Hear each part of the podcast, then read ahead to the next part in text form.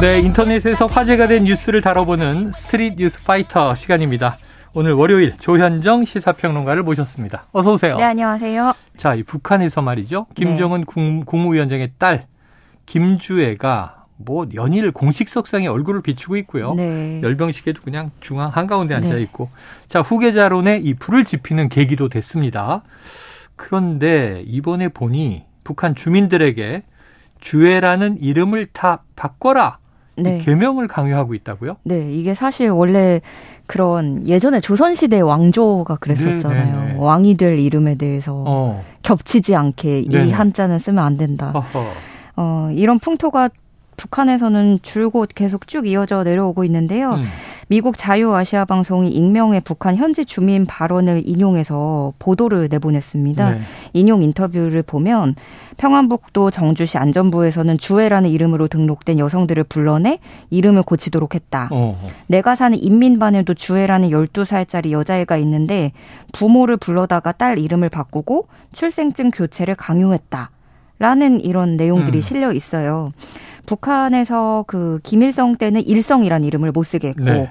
김정일 통치기에도 정일 안 됐고 네네. 그게 이게 결국엔 수령 신격화 때문인데 어. 이번에 주애라는 이름을 정말 바꾸게 된다면 이로써 북한에서 주민들이 사용하지 못한 이름이 일성, 정일, 정은, 설주 네 개였던 게 이제 어. 다섯 개가 되는 거죠. 그래요. 네. 이렇게 개명 요구가 포착된 게 지난 8일이었는데요.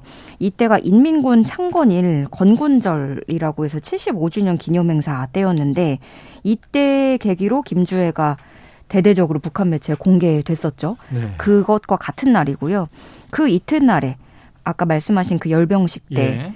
이거는 너무 화려해서 마치 김주의 후계자 책봉식인 것 같다. 어. 뭐 이런 평가까지 나왔었는데 네네.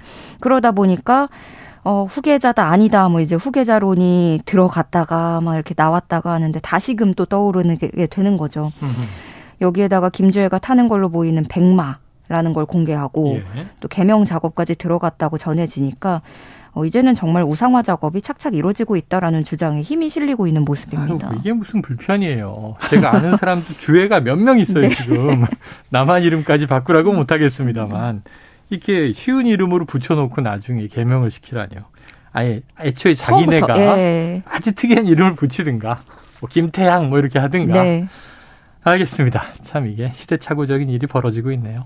자, 다음 이슈 보겠습니다. 인천시 강화군 청소년들이 이 지자체 청소년 어학연수 프로그램으로 미국을 방문하려고 했는데 네. 이게 한국의 개고기 문화 때문에 무산됐다. 이게 어떻게 된 일입니까? 그 인천시 강화군이요. 미국 뉴저지주의 펠리세이즈 파크시라는 곳과 네. 2020년부터 우호도시 관계를 맺었습니다. 어. 그래서 지금까지 뭐 청소년 간의 온라인 결연을 맺고 도서 교환, 선물 교환 이런 프로그램들을 네네. 진행을 해왔었는데요.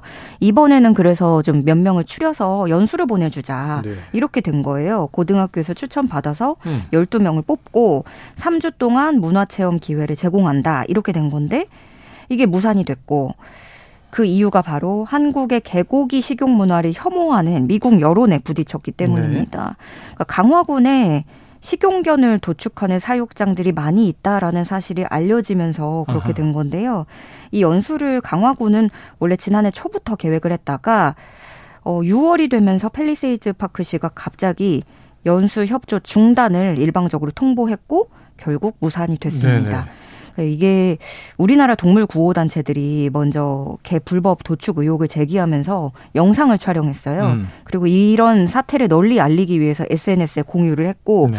이게 미국에서까지 보여지면서 동물 애호 단체들이 이걸 보고 펠리세이즈 파크시의 강화군과의 교류 중단을 요청하게 된 네. 겁니다. 어, 펠리세이즈 파크시는 음. 강화군 측에 자국 내 부정적 여론이 일어서 이와 같은 결정을 내릴 수밖에 없었다라고 설명을 했고요. 그러니까 마치 이게 자칫 잘못하면 한국의 개고기 식용 문화를 어, 본인들이 옹호하는 것처럼 비춰질까봐 일이 더 커질까봐 좀 부담스러워한 네. 것으로 전해집니다. 왜 우리나라라고 해도 사실 결연 도시가 만약에 우리 정서에 안 맞으면 네네. 또 충분히 그런 일이 발생할 수 있을 것 같은데요. 음. 어쨌든 그래서 강화군에 일단은 연수 장소를 급하게 바꿔서 태국으로 진행하기로 했다고 하고요. 음. 강화군 관계자는 아쉽지만 문화적 차이로 이해하는 게 바람직하다고 본다라고 전했습니다. 네.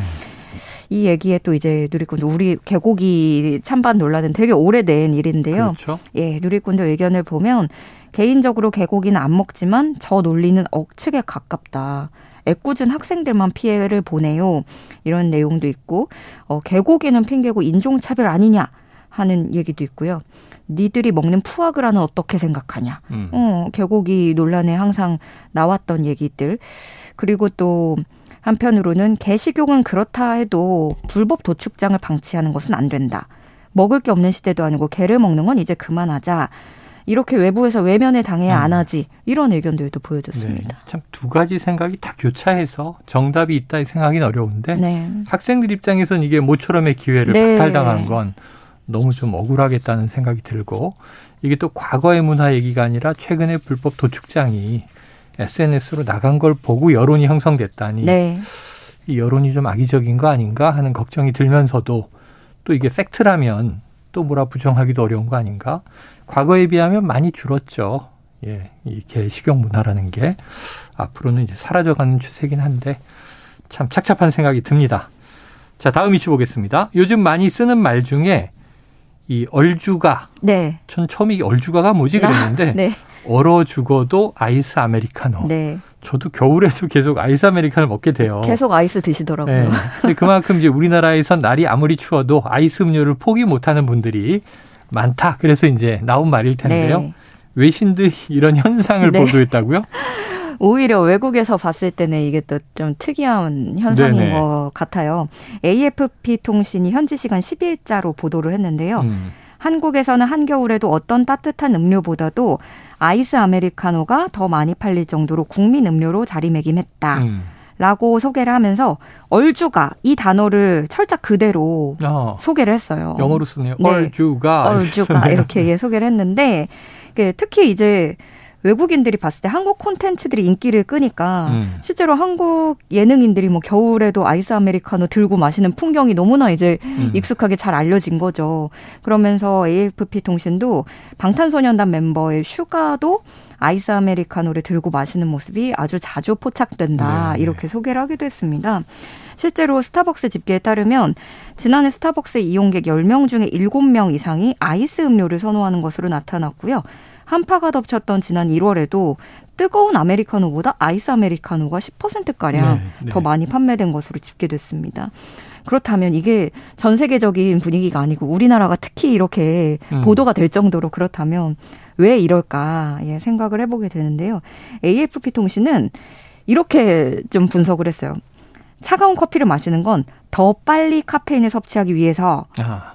우리나라의 이런 빨리빨리 문화와 연결을 짓더라고요. 네네네. 네, 네. 그리고 이 AFP와 인터뷰를 한 한국인도 어, 아이스 음료가 더 빨리 카페인을 섭취할 수 있어서 한국의 직장 문화에 필수적이다. 음. 밖에서 시간을 보내지 않고 곧장 사무실로 돌아가기 때문에 그다지 춥지 않다라고 네. 답변을 했습니다.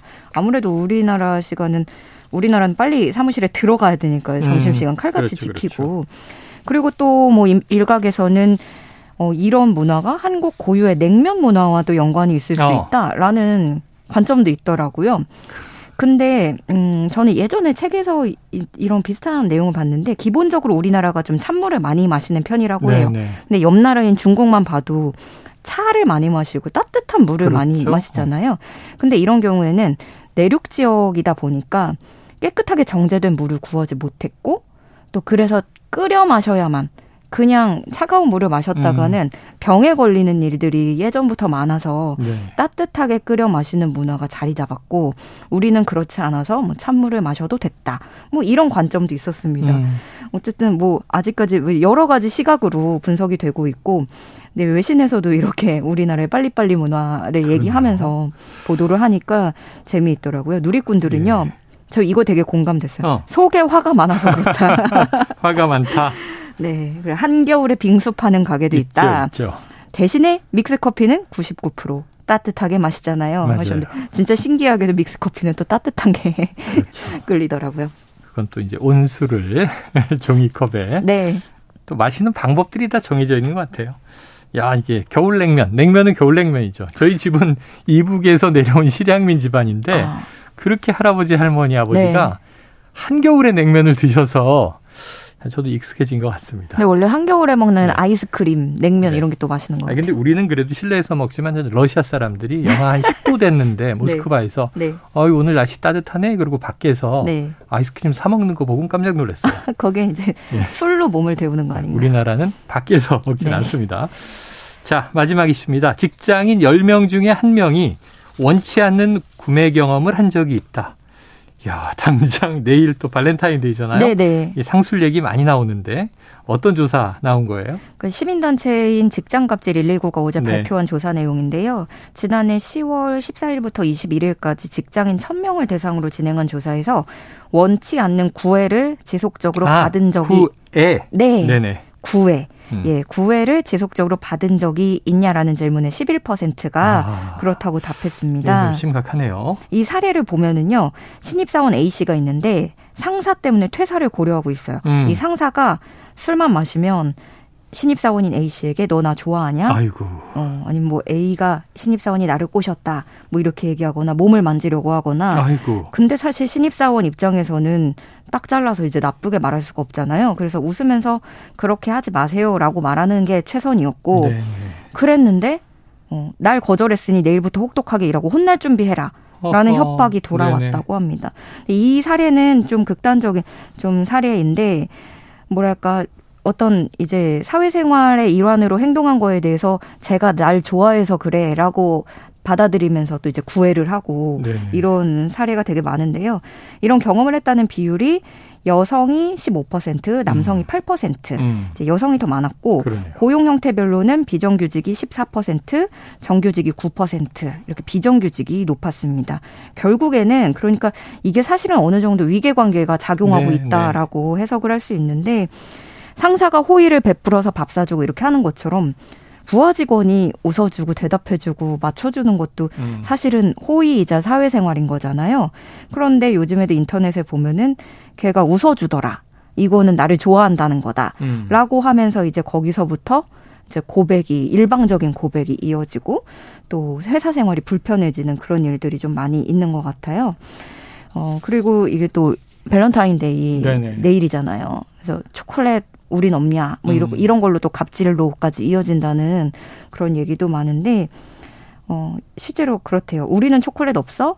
옛날엔 말이야 직접 초콜릿을 만들어 온 후배가 있는데 걔 지금 잘 나간단 말이야 라든가 어 누구 씨는 만들지 말고 그냥 이탈리아 거 사오면 돼 했는데 그 말 듣고 안 살 수가 없어서 샀는데 12만 원 들었다 어휴, 예. 이런 얘기도 있고요 이게 원래 일본에서 건너와서 의리초코라는 음. 이름이 한때 붙었었는데 상술이죠. 네, 네. 이건 갑질 초코다 이런 주장들이 목소리가 커지고 있습니다. 네, 내일 발렌타인데이 좀 이런 일 절대 없었으면 좋겠습니다. 바라지도 말고요.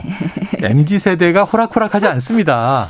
괜히 좀 망신당하고 상처받지 마시고 갑질하지 마시고 아주 좀 뭐랄까요? 담백하게 관계하고 살았으면 좋겠습니다. 자, 여기서 마무리하죠. 지금까지 조현정 시사평론가였습니다. 말씀 고맙습니다. 네, 고맙습니다.